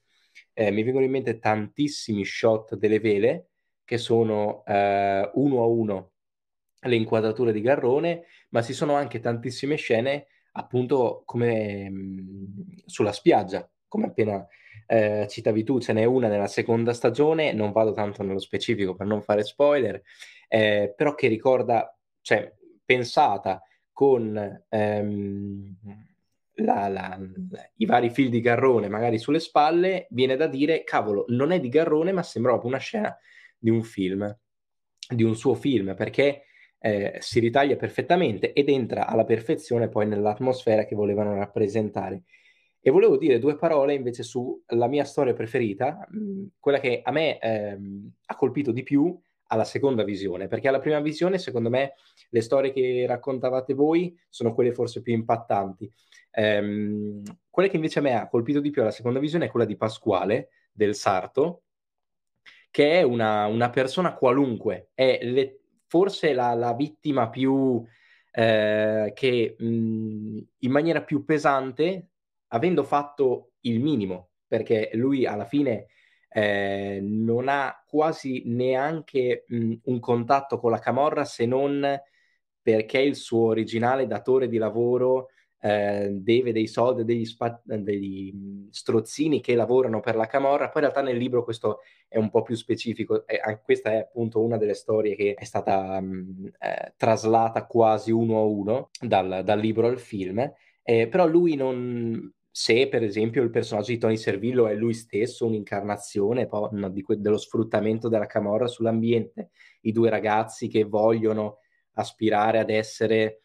eh, loro stessi dei camorristi, l'altra storia con Don Ciro che è lui stesso un, uh, un ingranaggio, definiamolo così, della camorra, Pasquale è un po' la, la, la, ruota di scorta, quella che sta un po' più lontana, che però al tempo stesso finisce eh, per, per, subire pienamente tutte le conseguenze di un mondo eh, dal quale non riesce a sfuggire e diciamo che lui per fortuna o sfortuna diciamo riesce in qualche modo a sopravvivere a un attentato, ma costretto poi ad abbandonare, ad abbandonare il suo lavoro. Lui decide di fuggire diventando camionista e c'è quella scena, secondo me, straziante sul finale, con lui che guarda la televisione, vede eh, Scarlett Johansson con, eh, su- sulla passerella e dice ma quello è il mio vestito. E poi se ne torna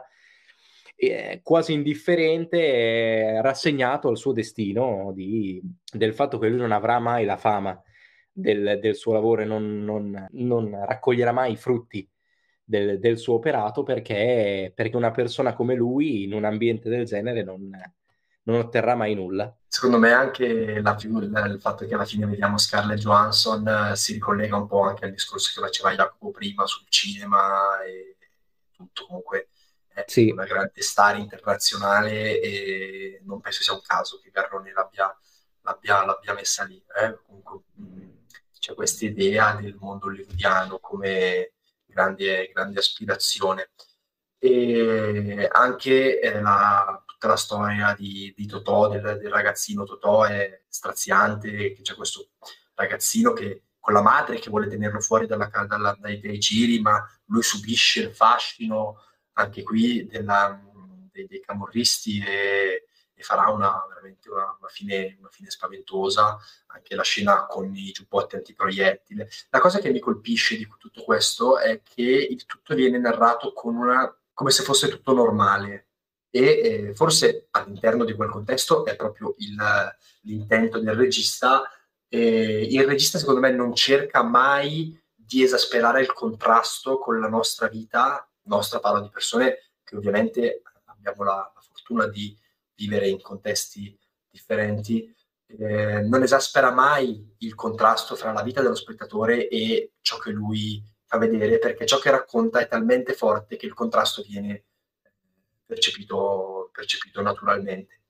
E, e, questo secondo me è uno dei grandi, grandi, grandi meriti di, di Gomorra. Jacopo, se vuoi commentare qualcosa in chiusura, poi passiamo magari al successivo. Avete veramente, abbiamo veramente, secondo me, detto, detto, detto tutto, no, perché ci si potrebbe scrivere un libro su questo film, eh, però mh, mi sembra che abbiate veramente eh, detto più o meno quello che avrei detto anch'io. No, quello che sì, sono molto d'accordo con quello che hai detto tu adesso, Ale, rispetto alla normalità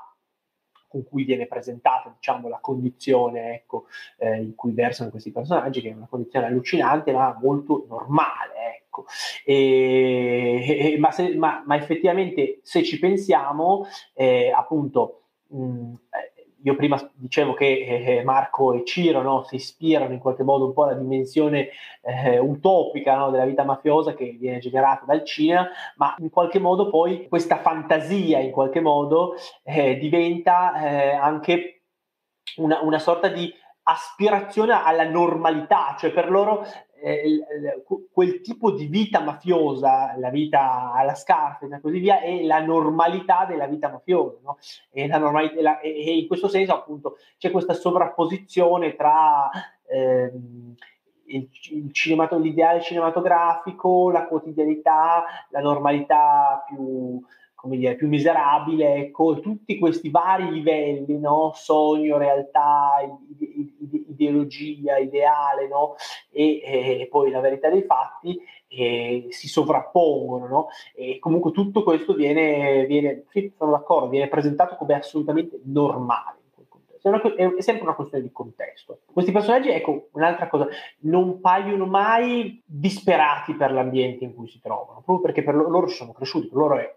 per questi personaggi questa è la normalità. Non si, muovono, si, muovono, si muovono naturalmente certo. all'interno Non sono personaggi che si piangono addosso, non, vediamo, non sono personaggi, non so, anche il piccolo Totò no? non, non, non, appare particolarmente consapevole di crescere in un ambiente eh, dire, che obbedisce a dinamiche perverse. È un, è un ragazzino che pensa di crescere un, a suo modo, un, nella normalità, ecco. E, chiaro, è la normalità per quel contesto, naturalmente. Però Garrone lo, racconta molto bene. Ecco. Non, non, forse, ecco, forse l'unico personaggio, e questo è interessante, che infatti appare sconvolto per le dinamiche di questo mondo è l'assistente del personaggio di Servillo, no? del personaggio di Tony Servillo. Eh, ecco, lui sì, proprio perché, eh, che se non sbaglio si chiama Roberto, ecco. Eh, eh, proprio perché lui è un esterno, no? lui arriva da fuori in qualche modo, lui inizia a lavorare per Tony Servillo e scopre le dinamiche di questo mondo e alla fine fa, fa una scelta morale, appunto, di dire no, io non voglio avere nulla a che fare con tutto questo, no? lo dice il personaggio di Tony Servillo Franco. E... Tony Servillo gli dice non pensare che questo cambierà, cambierà qualcosa. Certo, non pensare che cambierà qualcosa, ecco, questa è una tua scelta, ma come dire, noi andiamo avanti senza di te in qualche modo. Però è, interessante effettivamente, e, for- secondo me è un po' la funzione di quel personaggio,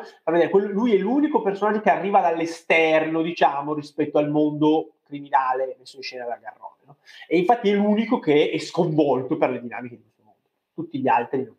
dire, non trovano anche la scena ad esempio in cui eh, Tony Servillo fa guidare i camion ai bambini, no? eh, i camion dei rifiuti ai bambini come dire, è tutto normale, tutto è rappresentato come estremamente normale ed, ed, è, ed è, questa appunto la forza di, la forza di Garrone. Anche qui vi, vi, invitiamo a lasciarci un commento su, su, su Gomorra, fateci sapere cosa, cosa ne pensate e ciò detto io magari mi sposterei sull'ultimo film così poi andiamo, andiamo, in chiusura. Jacopo, se hai voglia di nuovo di prendere la parola, magari ci parli un po' di Dogman. Sì, assolutamente. Dogman, allora, Dogman film del 2018, eh, presentato anch'esso al eh, Festival di Cannes, eh, dove ha vinto tra l'altro il prix dell'interpretazione masculine andato a eh, Marcello Fonte, eh, nell'anno della eh, Palma d'Oro eh, andata a Coreda, a, a, un affare di famiglia di Coreda Hirokazu. Film tra l'altro che poi ha un gran, ha ottenuto un grandissimo consenso anche in Italia, ha vinto 9 Davide Donatello, tra cui miglior film, miglior regia. Ecco, non abbiamo, non abbiamo menzionato il fatto che Garrone è uno, è uno, dei pochissimi registi italiani ad aver vinto eh, tre David per la miglior regia, ha vinto, ha vinto David per, per, sia per Gomorra, sia per il racconto dei racconti, sia per appunto Dogman. E, ma poi Dogman ha avuto un grande successo anche in altre manifestazioni internazionali, tra cui ad esempio gli European Film Awards, dove di nuovo Marcello Fonte è stato eh, riconosciuto come, come miglior attore dell'anno. Allora, Dogman innanzitutto, eh, aspetto come dire, come dire, curiosità, ma significativo da menzionare, ecco, eh, eh, vede tra i propri soggettisti, come dire, tra i collaboratori e poi anche tra i collaboratori della sceneggiatura, i fratelli Fabio e Damiano Di Innocenzo, che come sappiamo eh, sono, eh, due, dire, sono, due, registi eh, importanti, due figure importanti nel cinema italiano contemporaneo, autori di favolacce e America Latina e, e, la terra dell'abbastanza. Eh, allora, di cosa parla eh, Dogman? Dogman è nuovamente ispirato eh, a un fatto eh, di cronaca, ossia alla vicenda di eh, Pietro De Negri, eh, detto il canaro della Magliana, che mh, era un toelettatore appunto di cani in via della Magliana a Roma, da qui il suo soprannome appunto, e l'uomo eh, divenne, come dire, ottenne notorietà proprio perché eh, uccise brutalmente l'ex eh, pugile dilettante Giancarlo Ricci nel 1988 e questo fatto, divenuto poi noto come il delitto del canaro, come dire, colpì all'epoca molto l'opinione pubblica per la sua efferatezza, anche perché appunto eh, la vittima sarebbe stata torturata, mutilata, ecco, insomma, eh, uccisa in maniera particolarmente cruenta. Tra l'altro, appunto, De Negri fu poi condannato a diversi anni di carcere, ma è, è, è libero dal, dal 2005 e come dire, non ha mai voluto come dire, partecipare a interviste, ecco, anzi eh, pare che abbia chiesto di essere come dire, dimenticato. Ecco. Ehm, in ogni caso, ehm, cosa, come, come, traspone questa, come, come, questa vicenda viene trasposta da, da Dogman? Eh, Dogman racconta la storia di Marcello, interpretato da, eh, Marcello, da Marcello, Fonte, eh, miglior attore a Cana appunto, eh, che ha un negozio di, da toilettatore di cani in questa città senza nome che però, eh, gar, eh, come dire, Garrone ha eh,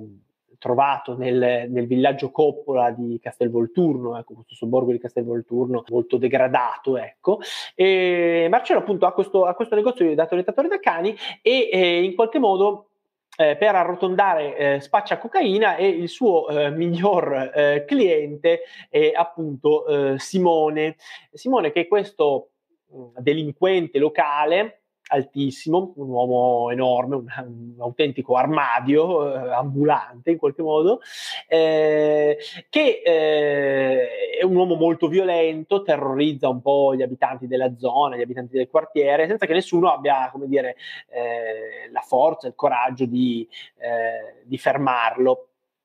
Ehm, cosa succede? Eh, gradualmente, inizialmente, eh, tra, tra, Marce- tra, Marcello e Simone si scatena, si, si, crea un rapporto molto singolare, nel senso che eh, da un lato eh, Simone eh, oltraggia continuamente Marcello in qualche modo ehm, lo costringe anche a tutta una serie di comportamenti eh, illegali da cui Mar- Marcello di per sé si terrebbe lontano, eh, ma eh, d'altro canto però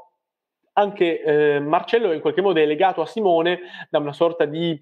fascinazione, ammirazione per la sua potenza, forse anche da un desiderio di eh, trovare in lui una sorta di protettore. Ecco, sta di fatto che il rapporto tra i due pian piano degrada, nel senso che addirittura eh, Marcello andrà in carcere per un anno eh, per un delitto in realtà commesso da, da Simone, che Marcello non avrà il coraggio comunque sceglierà di non denunciare e quindi come dire, prende, Marcello va, in carcere assumendosi colpe che appartengono a Simone, però eh, gradualmente quando, quando, esce dal carcere però Simone continuerà a umiliare Marcello in maniera eh, intollerabile fino a che Marcello non deciderà appunto di uccidere Simone intrappolandolo in una gabbia appunto del suo negozio e eh, sostanzialmente ecco eh, così finisce il film ecco, con la morte violenta di, eh, di Simone eh, e con la des- desolazione ecco, che essa lascia nella vita, nell'esistenza eh, di Marcello. Mm, tu citi appunto la scena in cui Simone viene messo, viene messo in una gabbia, per me possiamo iniziare mh, mm, l'analisi di Dogman partendo proprio dal parallelismo tra eh, uomini e, e cani che c'è all'interno del film, perché è un film in cui, possiamo dirlo abbastanza tranquillamente, la violenza è la legge che vige nel contesto in cui si svolge il racconto e ehm,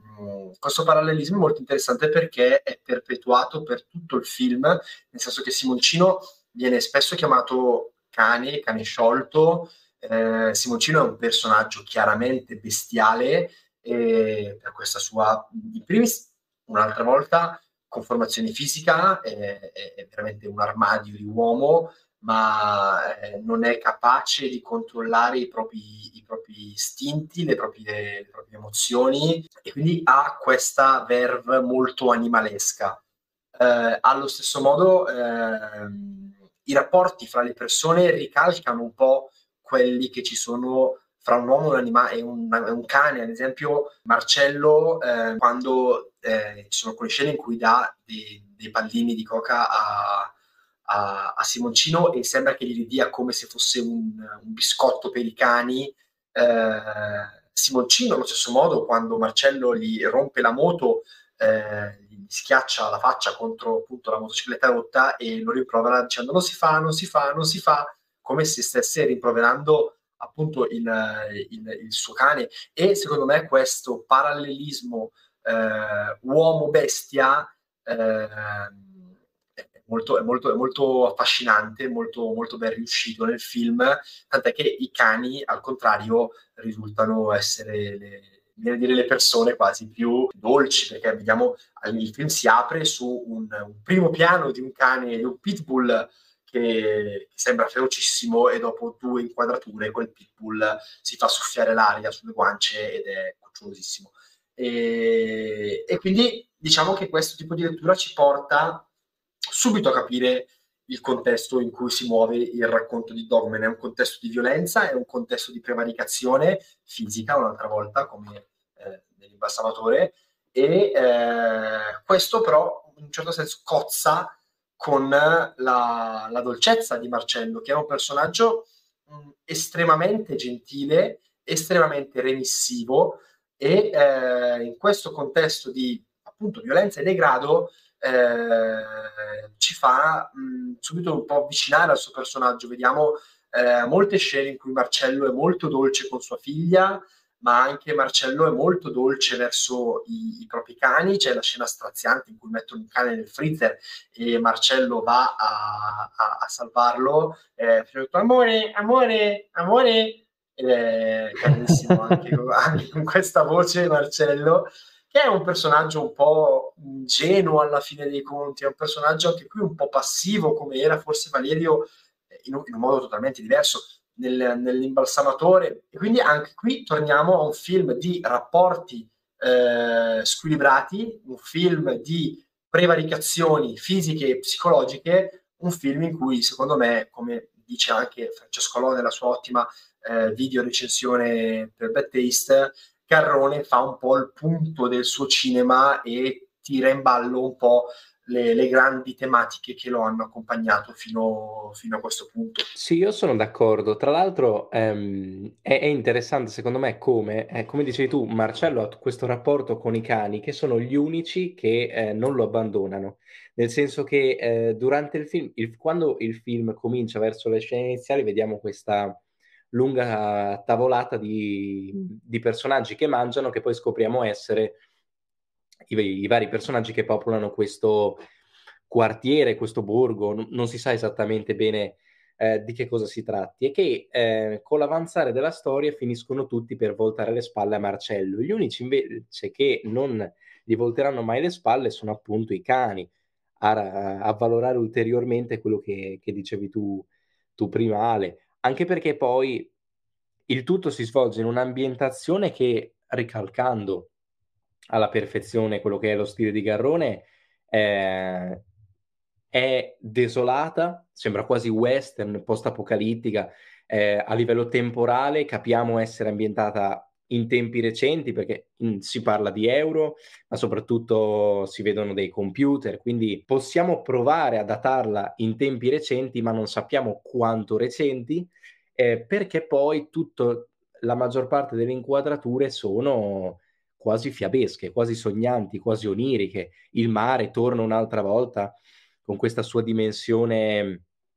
eh, triste, malinconica. Eh, ci sono queste lunghe passeggiate di Marcello coi cani, c'è quella bellissima inquadratura, quella sequenza all'interno di un, bo- un boschetto eh, in cui i vari padroni dei, dei, vari cani li portano a passeggiare e si vede Marcello che, che passa tra di loro, ma non c'è neanche mai un rapporto tra gli umani, cioè sono in- incasellati umano-cane, mentre tra di loro non hanno rapporti. Anche quando lui si avvicina, gli dà il volantino, ma loro non si fermano a parlare con lui. Lo annuiscono, ok, grazie del volantino, e poi tornano al rapporto, quasi come se tutte le varie persone in quell'area fossero proprio più interessate ad avere un rapporto con, con gli animali piuttosto che, che, con le persone. Io, io lo dico, questo è, è, forse il film di Garrone che eh, Gomorra ci sono legato, l'ho, l'ho visto più volte, avendo anche visto la serie che io amo. Eh, ho sicuramente un rapporto stretto con la serie, ma mi ha colpito veramente tanto. Io l'ho visto eh, per il podcast per la prima volta. in più di una sequenza ero ovviamente ammaliato dalla, eh, dall'elemento artistico che qui torna forse ancora più preponderante di quanto, di quanto era, fosse presente nei lavori precedenti, proprio nel voler creare inquadrature dall'altissimo valore artistico. Cioè, ci sono delle inquadrature che sono veramente dei quadri. Tu potresti stoppare, eh, fare uno screenshot e mettertelo come sfondo del PC oppure stamparlo e attaccarlo sul muro perché sono letteralmente dei quadri eh, contrapposti però, ripeto, alla, alla violenza forse molto più presente qui che nei film precedenti. C'è tantissimo, cioè non è che è tanto presente, però nelle scene in cui ci si spinge oltre, ci si spinge veramente tanto nel volerla mostrare. C'è tanto sangue, sia nella sequenza in cui Simoncino affronta i due, i due personaggi che lo attaccano, sia quando Simoncino quasi mh, eh, distrugge la faccia a Marcello prima contro il muro, poi contro la moto, lui con questa faccia devastata, tutta insanguinata. Cioè viene mostrata proprio la violenza in maniera pesante. Questo mi ha un po' anche scosso particolarmente durante la visione perché non me l'aspettavo, ma è un elemento che secondo me dona ulteriore valore, valore a questa pellicola che, ripeto, secondo me è una delle, delle, delle almeno personalmente, una delle mie preferite di Garrone. È paradossale però, come dicevi tu, che un film così violento poi in realtà vi sia anche un elemento di dolcezza molto forte, perché è, è, il film più dolce per certi versi di Garrone, lui stesso ha detto di aver poi realizzato questo film anche dopo essere diventato padre, eh, proprio perché al centro di questo film vi è anche il rapporto fortissimo tra Marcello e sua figlia Alida. Eh, Alida è questa bambina con cui tra l'altro eh, Marcello e Alida hanno la passione di, delle immersioni subacquee, no? infatti citavi l'elemento del mare, ecco, forse in questo film l'elemento del mare paradossalmente ha questa dimensione malinconica legata in qualche modo un po' all'impossibilità del rapporto tra Marcello e Alida, perché, eh, come dire, la sua possibilità di essere un buon padre è limitata dalle circostanze in cui poi lui vive, dalle scelte che lui fa, eh, però eh, è anche quasi un elemento onirico, quasi di fuga, no? eh, loro sognano di andare alle Maldive, sognano di andare nel, sul Mar Rosso a fare le immersioni, ecco, e, e abbiamo queste scene eh, girate subacquee in qualche modo in cui vediamo Marcella e Lida che si immergono nel mare, no? E in questo senso sono delle scene, appunto, sequenze quasi oniriche in cui vediamo una sorta di evasione no, dall'incubo della realtà quotidiana di Marcello. E però il rapporto tra, tra Marcello e Alida è un rapporto di dolcezza infinita, ovviamente. Lui cerca a tutti i costi di essere un buon padre, anche dopo essere stato massacrato di botte da, eh, da Simoncino, eh, si reca eh, appunto eh, deve incontrare Lida, vanno a fare immersioni insieme e, e, e, Marcello ha il volto tumefatto, si mette gli occhiali da sole pur di nascondere le proprie ferite, pur di cercare di, di celare il fatto che si trova in una situazione difficile, ecco, pur, di, pur di garantire a questa bambina fino all'ultimo eh, massimo della gioia di come dire che lui è capace a, dare, a portare nella sua vita. Lui vive per questa bambina. Ecco. E, e, e, in questo senso, eh, appunto, in un film che poi è così violento, così brutale, ecco, in realtà al, al centro di Dogman c'è poi un, dire, un, una figura, quella di Marcello, che è caratterizzata da una grandissima dolcezza sia nel suo rapporto con sua figlia, sia nel suo rapporto con i cani. Tra l'altro, abbiamo detto prima che quanto Garrone sia un eccezionale, eh, insomma, Garrone e i suoi collaboratori eh, sappiano sempre scegliere degli interpreti, sappiano sempre scovare degli interpreti, dei volti straordinari. Ecco, in questo film menzione particolare anche chi ha fatto il casting animale, ecco, perché eh, adesso sembra una battuta, ma non è facile trovare dei cani come quelli che lui eh, ha selezionato, lui e i suoi collaboratori hanno selezionato per questo film. C'è la prima sequenza, ad esempio, è pazzesca, dove c'è eh, Marcello che è impegnato appunto nella toilettatura di non sono un cinofilo esperto, ma eh, sono un cinefilo, ma non, ma non, un cinofilo, anche se adoro oh! eh, ecco, eh, è impegnato nella, nella, nella toilettatura di una sorta di pitbull, ecco, comunque un cane eh, piuttosto eh, feroce, ecco, e Garrone inizia il film con questo primo piano sul, sul vol, sul, sul, su questo cane che ringhia, ecco, ed è impressionante, è un cane di, di, una bellezza, che trasmette un senso di bellezza, di potenza, di, anche di, di, pericolosità, di ferocia eh, incredibile, ma poi anche nel corso del film ci sono questi, eh, c'è questa alternanza tra pitbull, mastini, ecco, e chihuahua, cagnolini eh, di, ogni, di ogni genere, ecco, e anche da questo punto di vista il film è molto forte e gioca proprio anche tra, eh, è un film di contrasti, ecco, eh, tant'è vero che poi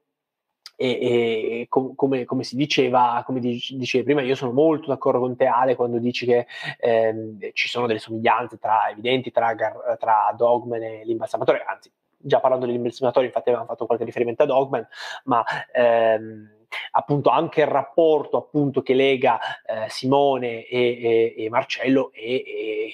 e, un rapporto contorto, complesso, che non può non ricordare quello tra, tra Valerio e Peppino dell'imbalsamatore. Ecco. C'è questo, anche questo misto di ehm, paura e inquietudine, ovviamente, che caratterizzano questo rapporto da parte di Marcello, perché Marcello ovviamente è, è intimorito e, come dire,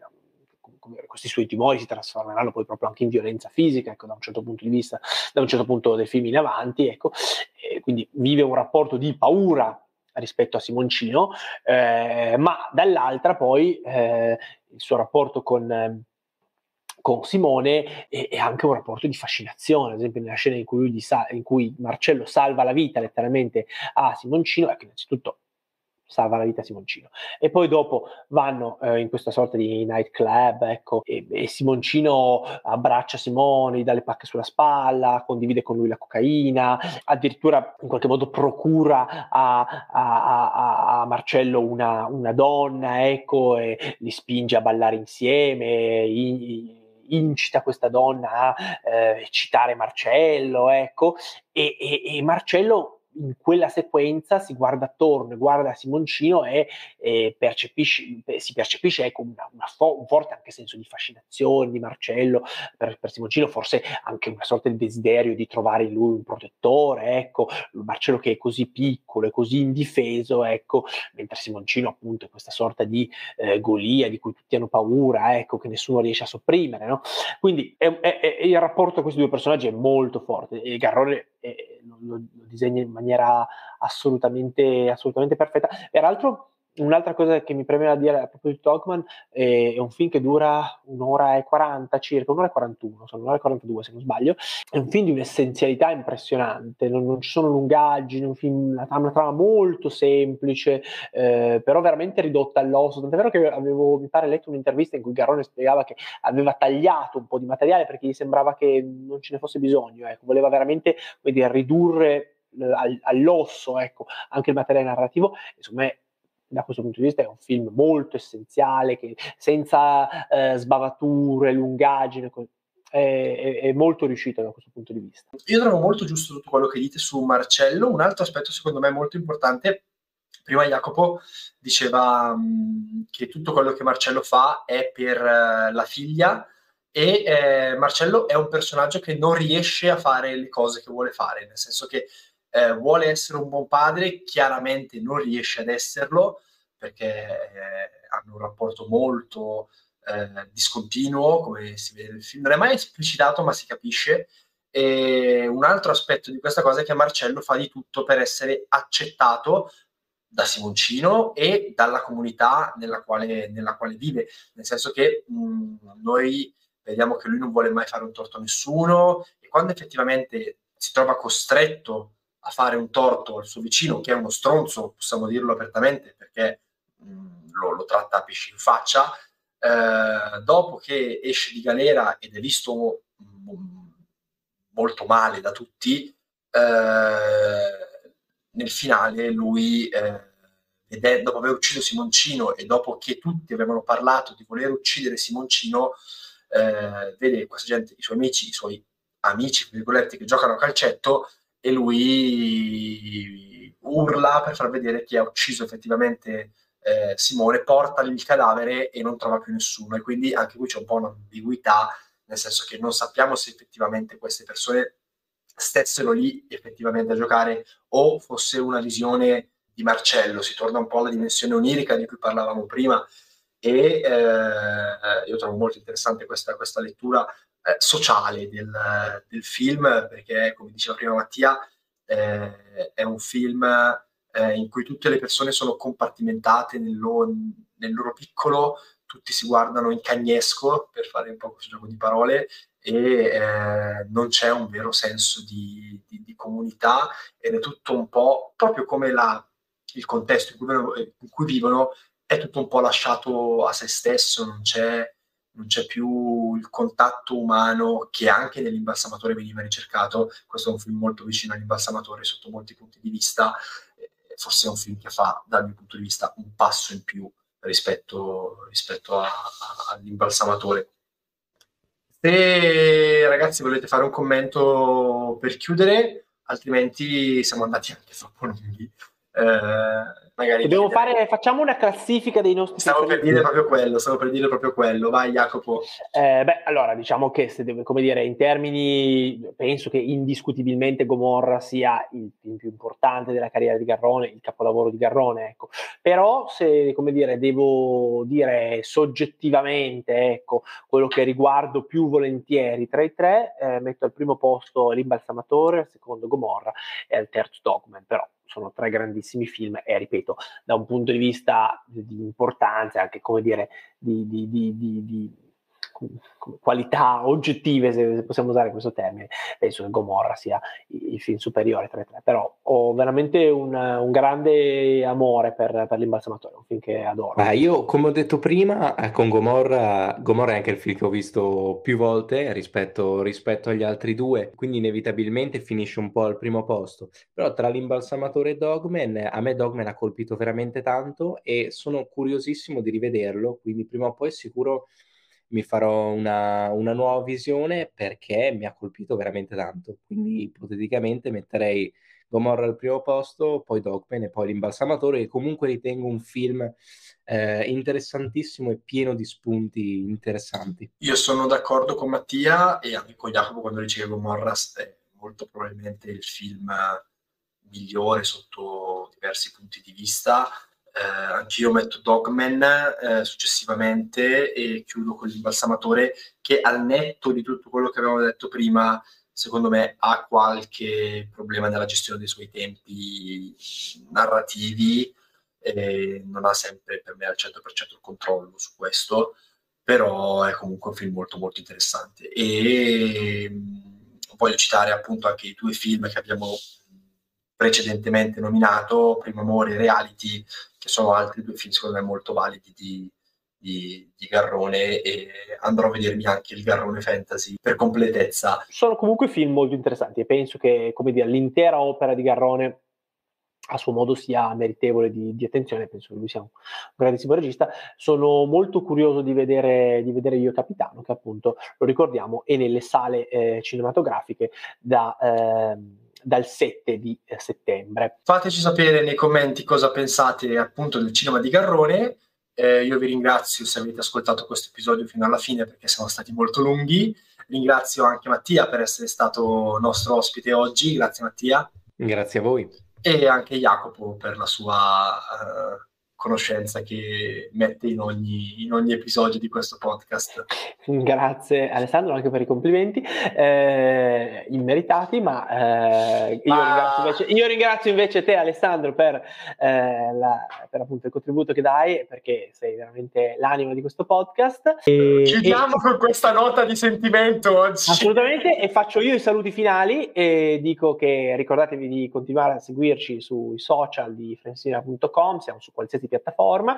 e soprattutto leggete i nostri articoli sul sito e, e, ci vediamo al prossimo episodio di Strade Perdute, questo è il secondo episodio di questa nuova stagione, ma come dire abbiamo veramente tanti episodi interessanti in cantiere appunto e ci siamo ripromessi di concentrarci anche di più sul cinema italiano e veramente cercheremo di portarvi dei contenuti di livello. Buona giornata a tutti.